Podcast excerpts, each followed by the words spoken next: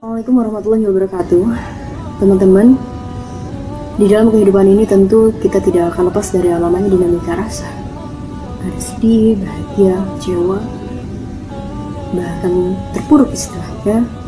Dan ketika kita ditimpakan musibah Galau dan lain sebagainya Lalu kita di luar kendali diri kita Kita harus ingat bahwa Allah sudah berfirman La yukallifullahu nafsan illa usaha bahwa sesungguhnya Allah tidak akan membebani seorang hamba kecuali sesuai dengan kesanggupannya.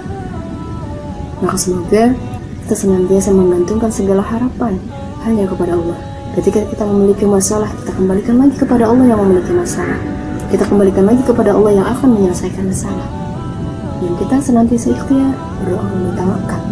Fa'idha azamta fatawakkal Allah.